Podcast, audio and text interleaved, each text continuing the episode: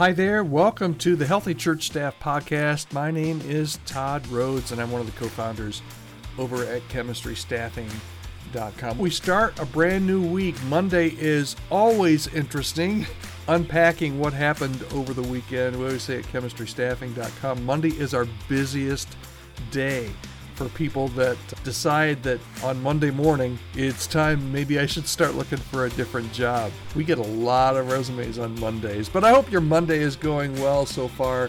Today we're going to talk about a decision that Google made here in the last month or so and how that might affect your church in the future. So here's the deal Google has, with everything that's happened in the past year, particularly in the areas of artificial intelligence. They have decided to lay off about 30,000 employees and replace them with AI. Okay?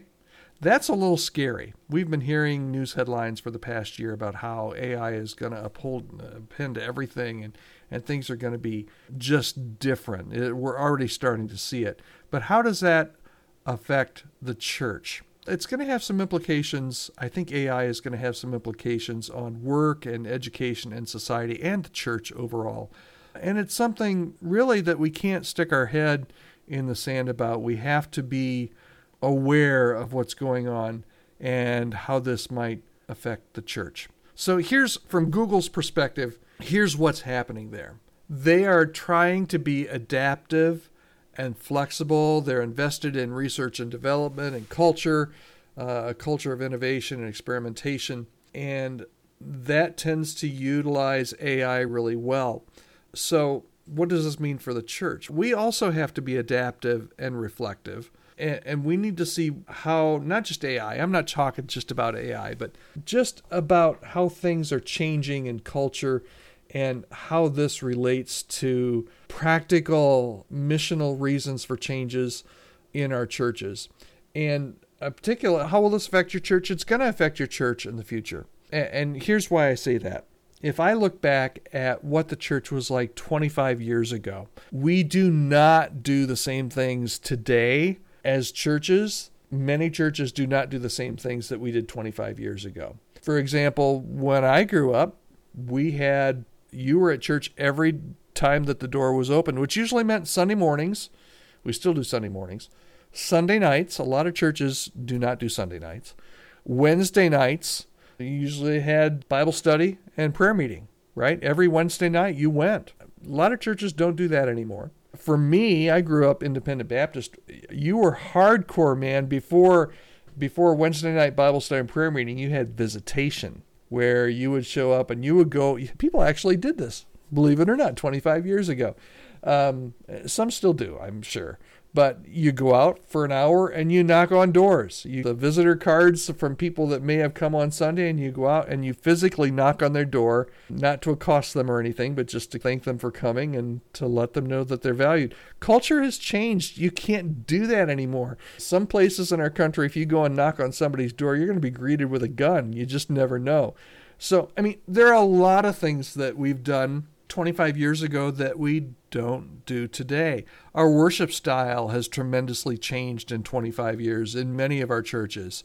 COVID has taught us to rely less on physical buildings and physical gatherings. It's taught us to depend maybe on paid staff and clergy in different ways and one of the things that and those all these things are going to change. See I'm, what i'm trying to say is that they've changed in the past 25 years but what's the next 25 years going to be like? Things are going to continue to change. For example before covid everything was butts and bucks right? How many people attend a church on sunday morning and what are the offerings? In covid has taught us that buildings aren't nearly as important as maybe we thought they were and maybe 25 years from now, your church may not be meeting, may not have one major gathering in one physical location on Sunday morning at 11 a.m. Who knows? But the church is constantly changing. The church is constantly trying to be adaptive and flexible, not on theology. Those things should never change. There should be some things in the church that never change. But in the way that we do things, in the way that we deal with people, do we go out and knock on doors? Do we send them an email? Those kind of things change all the time. And they will continue to change. more and more in the next 25 years.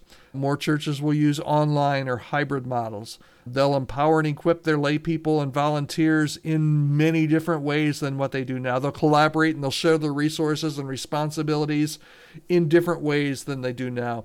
They'll be humble and respectful in their posture in their communities, but that's going to look different in 25 years than what it does now. The church has to demonstrate authenticity, they have to be a pillar of integrity, of compassion and justice, because as we've seen in the last five years here in our country, compassion and justice looks totally different today than it did five years ago.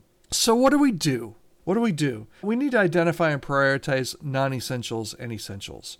Like Google, we have to constantly try to be relevant and important, but we need to define our criteria and our principles biblical, missional, communal, those things all need to stay the same. But the core practices and doctrines, those don't change.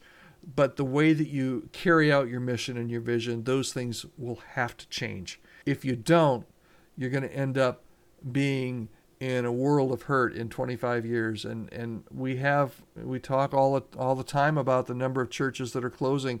A lot of the churches that are closing is because they're still operating like they did 25 years ago and they've never had any flex in their mission.